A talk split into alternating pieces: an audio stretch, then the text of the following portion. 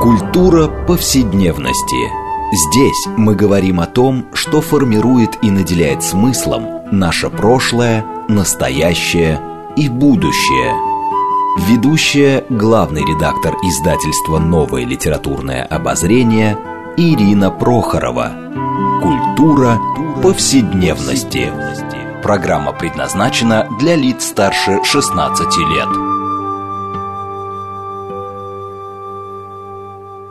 Здравствуйте. Мы продолжаем цикл передач под общим названием «Культура повседневности». Э, напомню нашим радиослушателям, что эта программа посвящена разнообразным темам, связанным с нашими ежедневными практиками, различными укладами жизни, всему тому, что мы часто пренебрежительно называем бытом. Однако наша программа стремится показать, что многие стороны повседневности являются важнейшей частью культуры и во многом предопределяет и формирует ее развитие.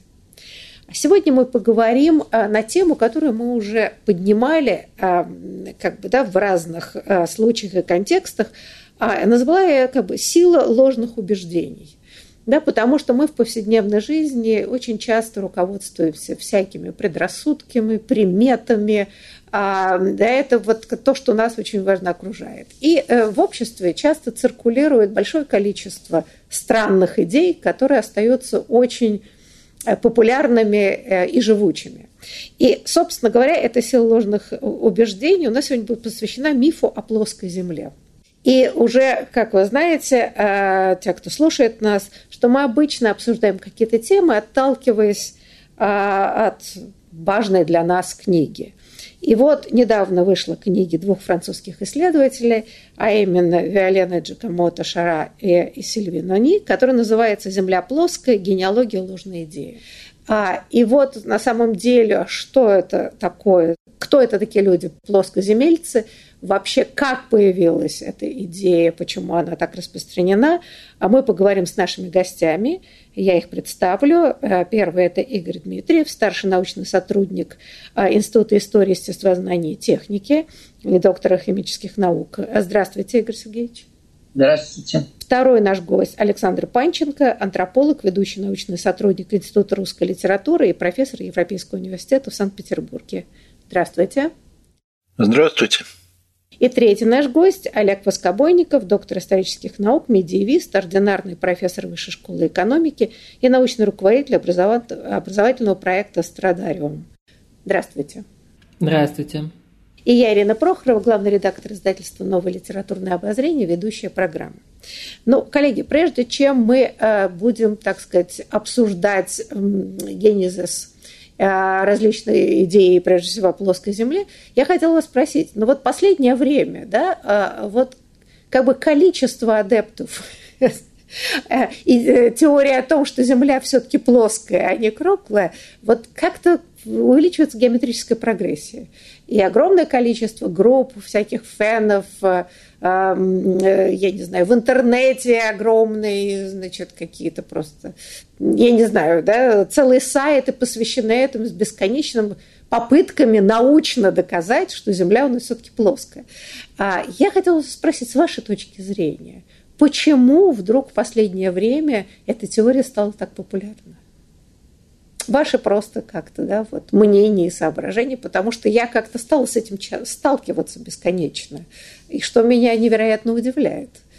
Вроде бы столько лет учили в школах во всем мире о том, что Земля круглая, и вдруг такое невероятное количество отрицателей, в общем, давно доказанного явления. Ну, тут, э, наверное, можно говорить о нескольких э, факторах. Во-первых, мы вообще видим такое взрывообразное распространение ну, так называемой псевдонауки, любительской науки, альтернативной науки и так далее в современном мире. Э, с другой стороны, э, теории заговора тоже становятся, наверное, все более влиятельными, все более популярными, в каком-то смысле вытесняют ну, религиозную культуру, что ли. Вот, но я сейчас просто буквально два слова хочу сказать именно о паранауке. Э, дело в том, что тут э, есть несколько причин. Во-первых, э, вот это нас учили, специалисты знают, учеными доказано и так далее. Это в терминах французского философа и историка Мишеля Фуко. Ну, так, такой типичный пример – соединения знания и власти. Вот когда человек, обычный человек, человек с улицы, должен знать свое место. Он не имеет права высказываться по каким-то вопросам, потому что вот это право на высказывание монополизируют специалисты. И на самом деле вот это, как, как это ни странно и не грустно, вот э, распространение альтернативных наук, ну, это такая форма демократизации публичных э, высказываний, публичного дискурса и так далее. То есть люди как бы э, начинают отрицать ну, некоторую социальную иерархию, которая не дает им права голоса. На самом деле ведь для обывателя, для человека опять-таки с улицы, э, ну, глубоко безразлично, круглая или плоская Земля. Если он не запускает в космос спутник, если он не создает там э, спутниковую навигацию и так далее, э, а пользуется просто вот всеми этими вещами, которые основаны все-таки на некоторых действительно научно обоснованных и доказанных законах и принципах, то он может рассуждать и о том, что Земля плоская, ничего в жизни от этого не изменится. И в результате появляется, и благодаря современной информационной среде тоже, возможность вот присваивать себе монополию на знания. Это, в общем, никак на науку как таковую не влияет, но, конечно, э, показывает, что мы имеем довольно существенный поворот в массовой культуре, скажем так. Спасибо. Да, я думаю, что есть в этом еще элемент э, эпатажа. То есть тоже, да, такой бунт э, бунт молчаливого большинства или что-то в этом роде, э, тех, кому отказано в слове, тех, кто не попали в число тех самых британских или австралийских ученых, которые все доказали. Да, вот действительно там все вокруг говорят, что она сферическая, а я скажу, что она круглая, но плоская. Я слыхал от студентов пару раз за всю жизнь, но не то чтобы там все время, да, что ну как-то там я не знаю, какая она на самом деле, эта самая Земля. Ну вот, но это было лет 20 назад в МГУ. Э, в Вышке не слыхал такого. Вот. Я думаю, что это элемент эпатажа. И может быть даже этот элемент эпатажа работал уже и в средние, там, в раннее средневековье, в поздней античности, когда кто-то говорил, что найдите мне дурака, который верит в шарообразность Земли. Это, здесь есть какой-то элемент э, такого риторического возмущения. Вот, и взбаламутить, так сказать, планету вокруг. Вот, хотя у меня нет четкого объяснения. Получается, что это такая как бы современная интеллектуальная контркультура. На самом деле мы это ведь видим э, вот такое странное сращение политической и интеллектуальной контркультуры и в XIX веке, потому что, скажем, один из основателей вот этого современного плоскоземельного, так сказать, учения – значит, э, британец Роуботом, он был социалистом и уинистом, то есть он значит, в середине века э, руководил э, социалистической, значит, колонией. А, скажем, а один из основателей или предтеча так называемой новой хронологии, это тоже, значит, как, как бы политический оппозиционер Николай Морозов. То есть тут вот по-своему довольно любопытные прослеживаются связи. Да, я бы, я очень согласен с тем, что вот э, сказали коллеги. Я хотел бы добавить, что обострение, это, кстати, видно из книги, которую мы сейчас, так сказать, ну, к которой мы привязаны. Э, это обострение происходит, э, когда усиливается в обществе чувство вот неприкаянности, неуютности, некого бесправия, э, и это как признак каких-то обычно неких социальных сдвигов, когда индивид чувствует себя некомфортно в той среде, и он в то же время хочет заявить свой голос. Э, я когда говорил с некоторыми вот такими студентами, о которых Олег говорил, э, то они говорили, да, мы все это знаем. Да, конечно, круглая она, круглая, господи, как в том анекдоте. Да круглая у тебя голова, круглая. Вот. А э, ну и что с этого?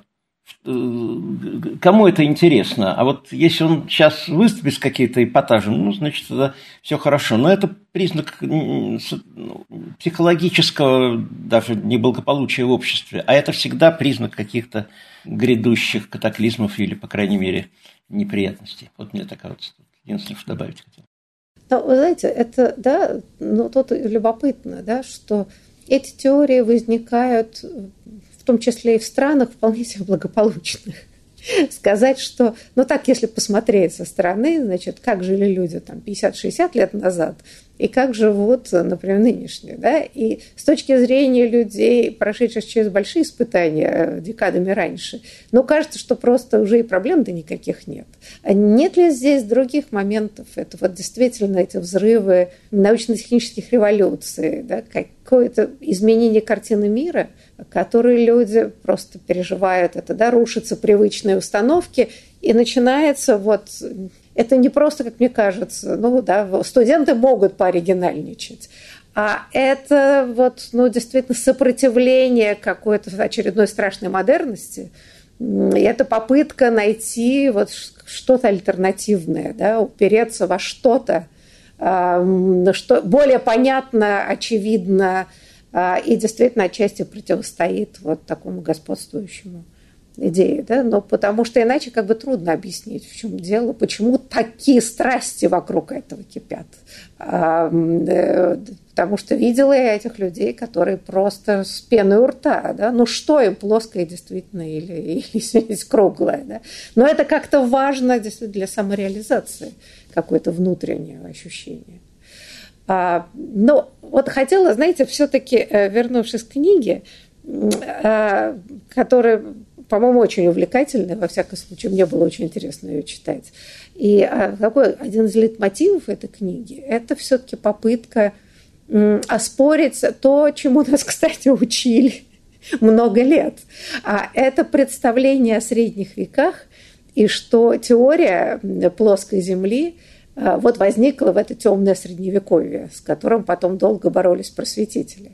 Вот мне бы хотелось немножко с вами обсудить насчет того, какие представления царили в средние века по поводу формы Земли и э, откуда возник этот миф э, да, вот, о том, что в средних веках все считали, что Земля плоская. Может быть, мы вот начнем эту тему, потому что мне кажется, что это вот к вопросу, почему возникают научные контркультуры. Потому что сначала нам говорили одно, а потом вдруг наука нам вообще рассказывает, что не совсем все так. Олег, давайте с вас, может быть, начнем. Можно, да. Но мне кажется, что интересующая нас сегодня книга э, в общих чертах верно освещает развитие идеи о шарообразности Земли и показывает, что э, мысли о ее плоскостности, плоскости, что она плоская, да, они отрывочные, э, даже вот в начале средневековья, а в зрелое средневековье я вообще не помню, чтобы кто-то писал в космологии или вне ее э, о том, что Земля плоская. Другое дело, что, например, слово «терра» – «земля» да, э, обозначало и э, сферу, на которой мы все живем, и вокруг которой значит, вращается мир. Земля это твердо висит на твердыни божественного всемогущества, это мысль Василия Великого и Амвросия Медиаланского, там, великих мыслителей IV века. Да, это метафора, можно для нас с вами, если мы не верим в Бога, ну, это там, значит, некий поэтический образ, там, метафора. Вот. Но так или иначе, она, она вот, вот такая. Да? Когда мы говорим круглая, она может быть плоской, да? она именно сферическая. Вот. И никто в этом не сомневался. Но при этом э, мы же тоже ходим обычно там по плоской земле, и даже если мы поднимаемся или опускаемся, ну вот э, над нами купол неба раскрывается, там отверзлась бездна, звезд полна, вот, и числа им нет. Они знали, сколько звезд на небе из Птолемея. Птолемея в средние века никто не забывал. Да, знают, сколько звезд на небе, но одновременно можно сказать, что их не счесть, как песчинок на бреге морском да, цитируя Ветхий Завет. Ничего сложного. Потому что в средние века, как и в наше время, можно было говорить на языке строгой империи, и можно было говорить на языке метафор, э, иносказательно. Вот. И средневековые люди прекрасно понимали, что даже, например, если Лактанций, почти божественный писатель, значит, говорит, что все, кто верит в сферичность Земли, дураки. Да, они понимали, что он что-то этим хочет сказать, но он же не верит, что Земля плоская.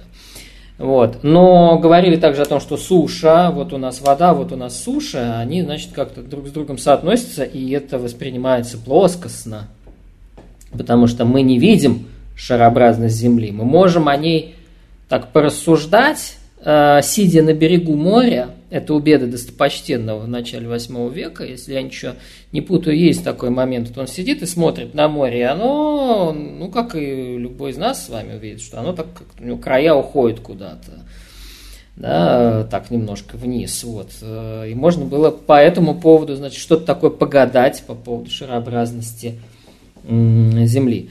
Вот, но, повторяю, средние века э, э, никто всерьез к этому не относился, за двумя-тремя исключениями. А вот то, что м, темноту средневековья нужно было чем-нибудь таким уж очень темным подкрепить, да, это в 18 веке хорошо почувствовали Вольтер и другие люди, которые, которые решали свои идеологические задачи. Они при этом что-то в средних веках могли ценить, да, когда они их называли темными, они говорят, они темные потому-то и потому-то, но там есть что-то и светлое, да, тот же Вольтер далеко не всегда охаивал все средневековье. А вот э, я хотела спросить э, двух других газетей. А, ну вот, как бы книга довольно подробно описывается, что, в общем, а, и во времена античности уже знали о том, что Земля сферическая. Вот, может быть, несколько слов об этом, если можете, да, потому что, мне кажется, это очень важный момент – если э, идти так немножко по хронологии, здесь важно иметь в виду, потому что для э, многих массовых, так сказать, массового читателя, э, для них там Анаксимандр, Аристотель и Птолемей – это все, так сказать, чуть ли не современники. Вот, на самом деле это не так, но вот возьмем, скажем, от Аристотеля. IV век до нашей эры, значит, у него, конечно, Земля круглая – Прям вот берем трактат о небе, и об этом он ясно совершенно пишет, там 13 14 вторая книга, 13-14 глава даже могу, кто заинтересуется. Вот, э, если мы берем таких крупных математиков, как Аполлоний, э, третий век, э, Гепарх, Птолемей, второй век уже нашей эры, вот, который создал, собственно, так называемую систему мира э, геоцентрическую, то есть математически разработал уже все эти приемы. У него, э, у Птолемея, значит, в математическом синтаксисе, то есть называется Альмагест, главное его сочинение по этому вопросу, то у него э, и в географии, кстати, его прямо говорится в первой книге, он один из первых, одна из первых глав, таких коротенькие главки у него, где он пишет именно специально посвящает вопрос о том, что Земля круглая. Э, Коперник, э, когда э, вспоминал, так сказать, древних античных авторов, он тоже указывал, что да, вот Анаксимандр считал, что э, там Земля цилиндрическая, там э, Демокрит, там тоже что-то у него была какая-то она, э, ну, во всяком случае, не сферическая и все прочее. Но это, э, так сказать, уже то, что называется досократики, это более, древ, более древние вещи. И тут трудно сказать, что там, как э, было. Надо отдельно разбираться. Но, во всяком случае, вот со времен Аристотеля уж точно можно сказать, да и раньше многие, что практически э, насчет э, были... Э, вот авторы правильно пишут, что гораздо более острый и трудный вопрос был о том, где находится Земля, какое ее положение там в центре, не в центре мира, и движется она, не движется. Вот этот вопрос был действительно трудный. Но э, вопрос о форме Земли, он не вызывал серьезных каких-то полемик. Об этом пишет Птолемей потому в отдельном параграфе, что ему важно связать сферичность звездного свода, сферичность Земли и сферичность остальных планет. То есть, как бы вот он хотел подчеркнуть единство, так сказать, мироздания. Вот так, таким образом. А, а вы знаете, а вот вопрос, и кажется, в книге это здесь я как не учла, но ведь ясно дело, что во времена античности а, обогнуть весь земной шар было невозможно. То есть доказательства э, сферичности Земли – это были теории, да, наблюдения за звездами, там, не знаю, затмения, да. да, где… Каким образом? Это все-таки косвенные доказательства, да? Как, ну, как доказывать? Во-первых, во время затмения э, тень Земли э, сферическая, во-вторых, Э, значит, они же видели, что э, вот, скажем, уплывает корабль, это очень старая аналогия, которую очень многие авторы писали в античности. И мы видим, как постепенно корабль, тело корабля становится не видно, она уходит за горизонт, мачта, все. И когда корабль возвращается, тоже сначала идут мачты, потом она все больше и больше, потом это э, было уже давно. Вот. То, что касается наивного как бы возражения, а как же Земля круглая, а вдруг там э, люди на другом конце, они антиподы, вот это, то, что, значит, э, лактанцы и многие другие писали, что они как вверх ногами, как же они удерживаются? Так все очень просто. Ну, давайте вспомним Аристотеля, что каждое тяжелое тело стремится к центру Земли, центру Вселенной, у него это как писал Аристотель, случайно центр Земли совпадал с центром Вселенной. Он подчеркивал, случайность это, акцидентальное это обстоятельство. Э, вот. И эм, поэтому, значит, где бы ни находился на сфере какой-то тяжелый объект, будь то человек, камень или все что угодно, он будет стремиться к центру Земли. В этом отношении, так сказать, как бы притягиваться туда.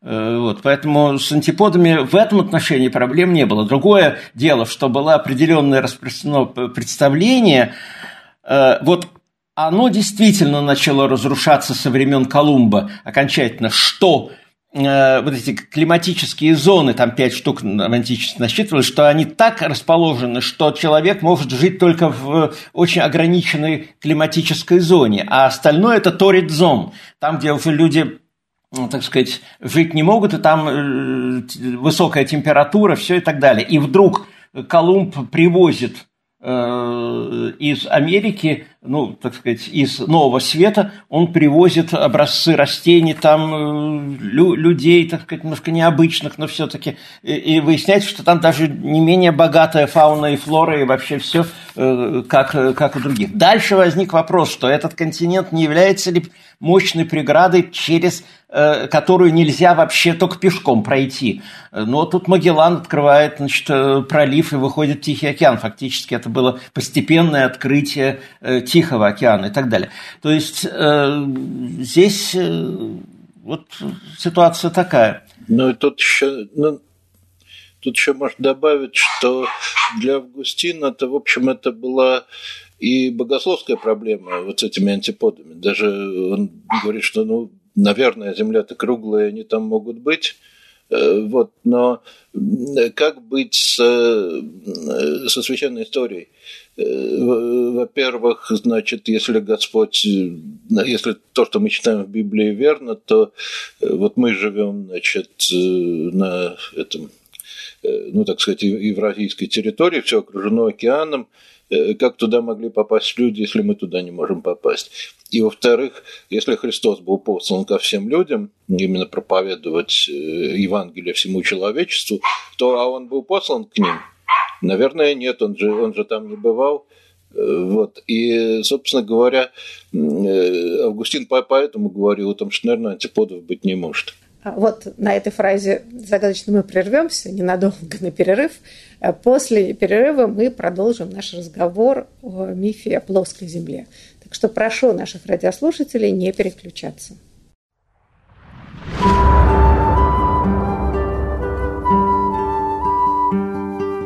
Здесь мы говорим о том, что формирует и наделяет смыслом наше прошлое, настоящее и будущее – Культура повседневности.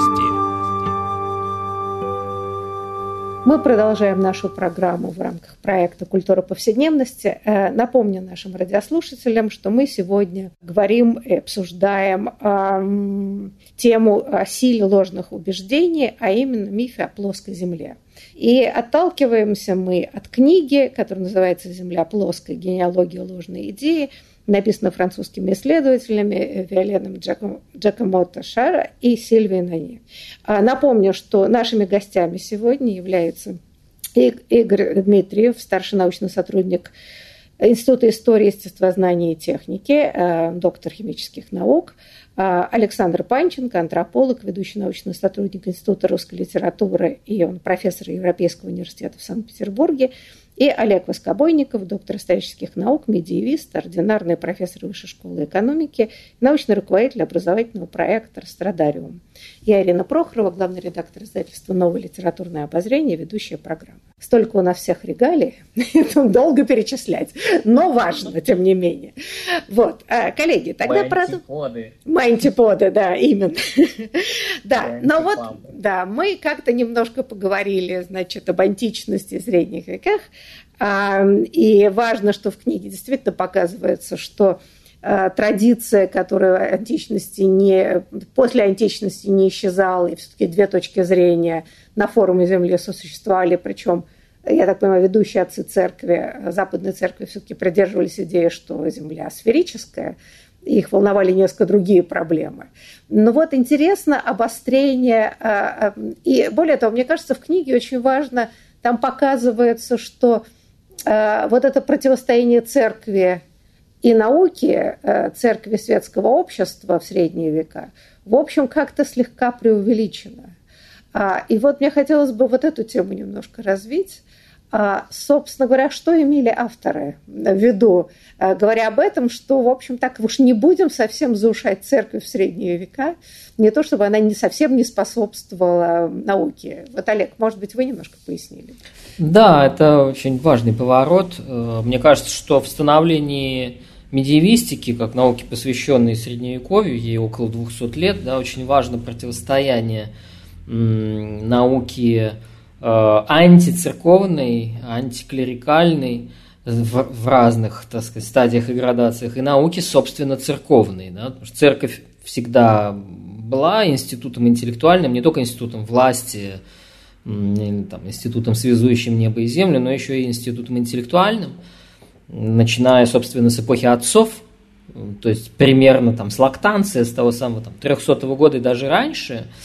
Вот, и эту роль свою церковь не, не оставляла и не оставит никогда. Я хожу здесь в библиотеку Миланского католического университета, это лучшая библиотека по средним векам в Италии.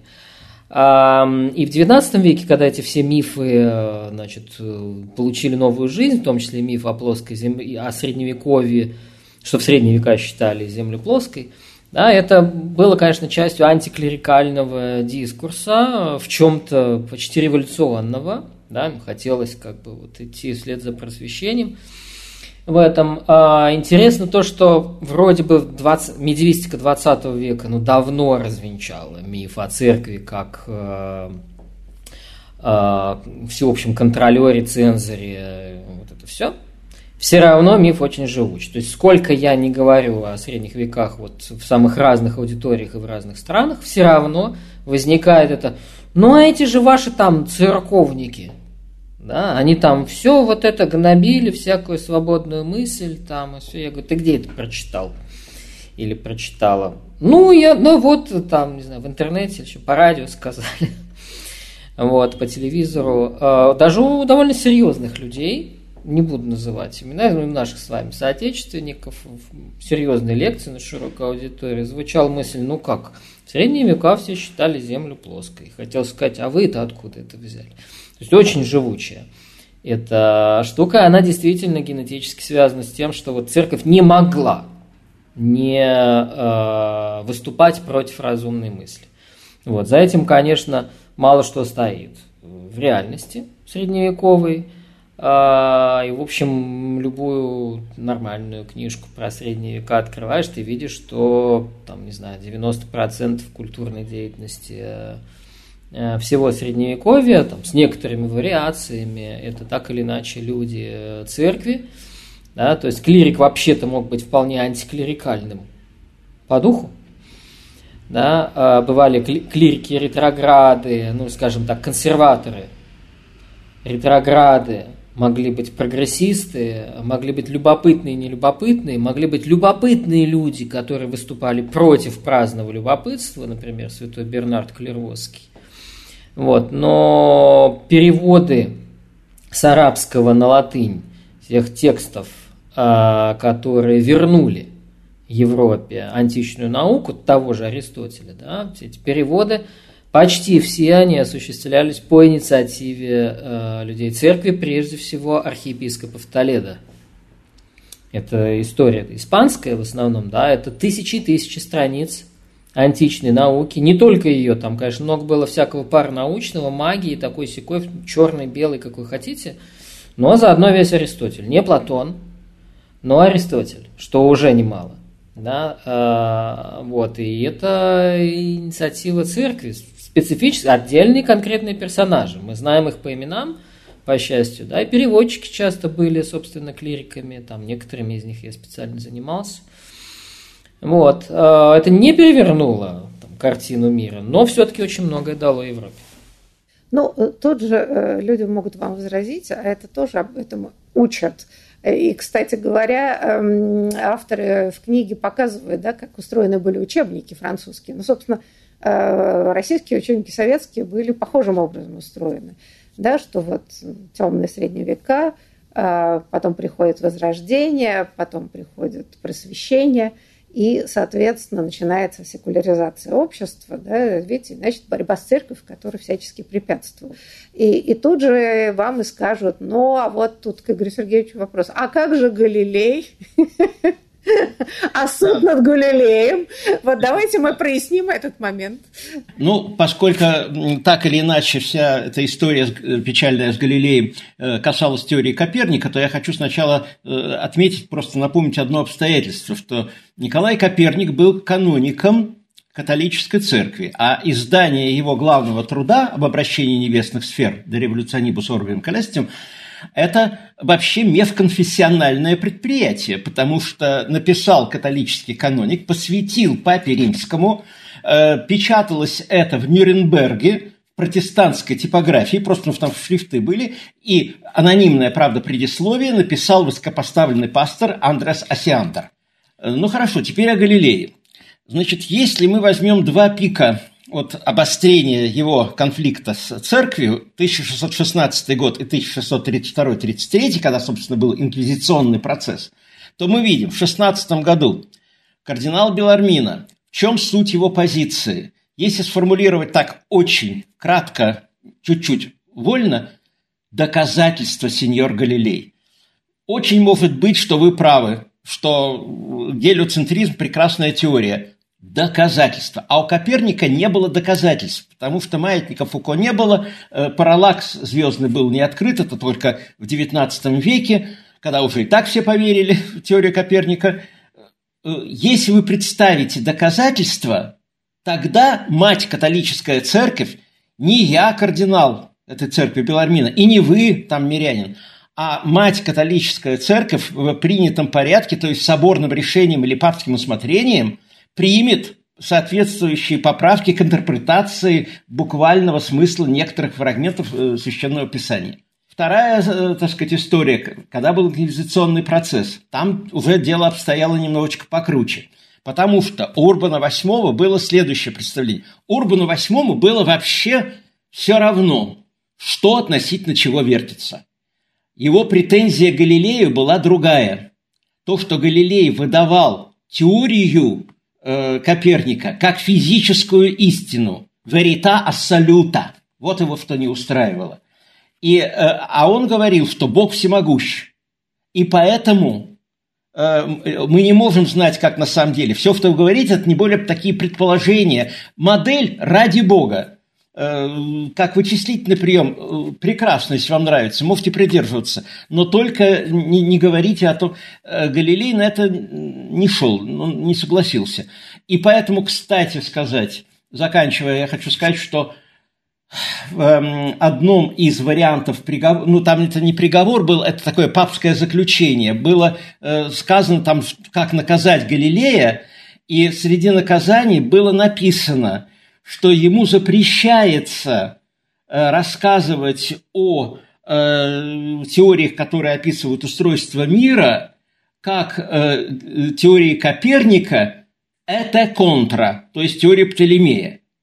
Понимаете? То есть, если бы Галилей встал и сказал, что, значит, да здравствует, так сказать, теория Коперника, единственное верное учение матери католической, о, теория Птолемея, единственное верное учение матери католической церкви. И оба тут же уже от условного переговора отправили на галеры. Значит, всем можно говорить о Птолемее, я подчеркиваю, а Галилею вообще запретили на эту тему высказываться. Почему? Потому что он рассуждал в терминах физическая истина или, так сказать, вообще глупость какая-то, или ложность, или ошибка и так далее. Там э, очень сложная это была ситуация. Александр, простите, да, а, вот все-таки что происходит в новое время, с вашей точки зрения? Да, если до этого церковь спокойно относилась к даже гелиоцентрическим идеям и не так это смущало, почему именно все-таки новое время становится да, обострением церкви и, скажем, светского общества? Ну, на самом деле, если мы говорим о новом времени, то тут у нас не одна церковь, а их много, потому что э, прежде всего появляются протестанты, и вообще вот эти обвинения как раз в, так сказать, непонимании э, мира, в намеренном затушевывании, как бы знания, в суевериях и так далее. Такие обвинения, собственно, ну, как и показывает эта книжка, тоже адресуются протестантам и католикам. Э, вот, так что тут э, есть и такая внутрирелигиозная или внутриконфессиональная полемика. Вот. Но я бы не сказал, что, ну, то есть, вернее, опять-таки об этом в книге отчасти говорится, что вот если мы представляем себе новое время как такую арену борьбы между э, религией и наукой, скажем так, э, ну, что это как, как бы адекватное и не анахронистичное представление, тоже э, величайшие как бы умы создатели современной науки нового времени были вполне религиозные, некоторые, а некоторые нет, ну и были религиозны по-разному. Все-таки мне кажется, что вот эта картина так, этого противостояния, это картина, созданная эпохой секуляризации, ну, французской, не, не только, разумеется, французской, но во многом французской. А секуляризация – это, прежде всего, вытеснение э, религиозных э, институций и религии как таковой из э, сферы публичной жизни и лишение фактически э, религиозных э, институтов, церквей и так далее политической власти. Вот. И вот когда происходит это лишение политической власти, то ну, наверное, и не намеренно, но создается так, такая конструкция, такая картина, что вот мы изгоняем а, э, людей, которые ну, абсолютно никому не нужны, которые только портили всю жизнь э, человечеству, которые обманывали человечество, значит, своим религиозным дурманом и так далее. Э, вот. И, ну, довольно похожая вещь, почему вот это э, изображение средневековья в качестве, значит, такого дикого невежественного и верящего в плоскую землю было так уместно и так популярно в советских учебниках, ну, в общем, по тем же самым причинам. То есть в результате получается что, что Э, на самом деле э, религиозные институты лишаются политической власти и вообще какого-то публичного авторитета, и дальше им начинают приписывать э, обязательный консерватизм, невежество, мракобесие и так далее, что в исторической перспективе, конечно, вовсе не обязательно. Но понятно, что такого рода процессы происходят именно там, где религиозные институты обладают достаточно высокой степенью политической власти, как, вероятно, было во Франции э, при старом э, порядке, и очевидно, как, как было в синодальной России, где церковь была, собственно говоря, частью э, секулярного государства, частью секулярной империи, созданной Петром I. Вот, так что, ну, как бы, наверное, на это надо смотреть приблизительно так, с моей точки зрения. Да, но знаете, все-таки вот мы сейчас так увлеклись, и так я слушаю себя и вас со стороны. В общем, мы воспели осану церкви. Как-то, по-моему, пришел некоторый перебор э, в эту да. сторону.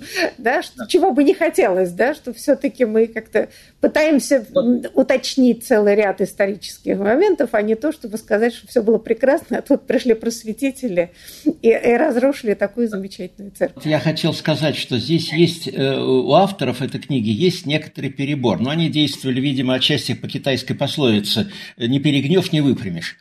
Вот. И они э, иногда э, действительно так перегибают, ну, э, ведь что получается?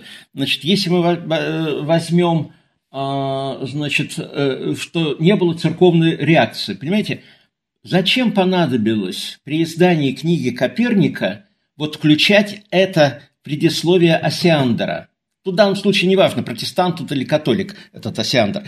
А, ведь в чем его смысл? Он как бы успокаивал читателей, вы не волнуйтесь, это просто математическая теория, математический прием для улучшения расчетов. А так все нормально, и же не подвижется, вот есть, э, так сказать, Земля в центре. Все это физическая картина. Зачем это понадобилось? Ведь Коперник знал об этом. Он согласился на это. Это тоже, кстати, один из мифов, что там Коперник, как Басовская говорила, что он прочитал чужое предисловие своей книге и умер. Он умер не от этого, он умер от инсульта. Вот. И, значит, э, это раз. Э, реакция была. Даже с этим предисловием не спасла. Была реакция Талазани, который просто сел писать э, значит, это церковный деятель из Рима, цел, писать трактат. И только потому не было, так сказать, вот этого фундаментального антикоперниканского удара, что Таласани умер. Вот и все. А э, вообще на протяжении до Галилея, до начала 17 века, были церковная критика э, вполне, так сказать, э, она... Другое дело, что когда Галилей начал уже всю эту историю раскручивать и так далее, то он инициировал и обратную реакцию, естественно. Потому что Галилея было такое. Я умнее всех. Вы знаете, но вот э, я хотела все-таки вот что сказать. Мы начинали с разговора о а, складывающуюся мифологии именно просветительства да, и секулярного общества, где выстроена такая метафора а, там, не знаю, прекрасной античности, ужасных э, средних веков, темных, потом наступает возрождение, а потом наступает вот новое время, просвещенное секулярное общество. Но ведь согласитесь, что этот э, миф, э, то есть не миф, а, скажем, как, как угодно называйте, да, система мыслей, представлений – вообще-то оказалось очень продуктивно и способствовала да, и развитию большого количества, и да, есть большое количество оборотных вещей, но а, это до сих пор остается, ну, наверное, матрицей современных обществ. Если, если этот миф, да, эти установки, система мыслей, идей начинают демонтироваться, а мы сейчас видим, да, они начинают демонтироваться, а, все говорят о постсекулярной эпохе, а, как бы вопрос, э, который я не знаю, насколько ответить. А насколько э, это правильно, да, все-таки этот миф, с вашей точки зрения, продолжает работать, он до сих пор, в общем, может способствовать дальнейшему развитию общества, или, или что-то возникает на его месте? Это вот не да, по плоской земле вы Не, не, нет, я уже не про плоскую землю, я говорю наоборот о Э, импульсе просвещения и выстраивания вот этой парадигмы деления на прекрасную античность, темные средние века, возрождение и, собственно, царство разума, которое до сегодняшнего дня да, продолжает так или ложиться в подкладке ну, не знаю, исторические ну, да, исследования, мировоззренческих общих идей и так далее. Мне кажется, что все немножко сложнее с просвещением. А, то есть э, просветители ради реально просвещения да, масс взяли из средневековья некоторые темные стороны, которые они еще и затемнили, типа плоской земли или право первой ночи, которого никогда не существовало, да, еще один такой же расхожий миф, да, несколько таких, потому что им нужно было, во-первых, раздавить гадину, да, то есть как бы клерикализм, и эм, как бы они боролись со старым режимом общественных отношений. Вот. Но 18 век одновременно был открывателем средневековья во всем его богатстве, потому что они стали собирать э, средневековые тексты как в изданиях, э, там, не знаю, 15-16 веков, так и в рукописях, да, то есть Шатабриан бежавший из Франции, зарабатывал э, в Англии тем, что читал старинные хартии. Почему он это умел? Потому что его научили читать.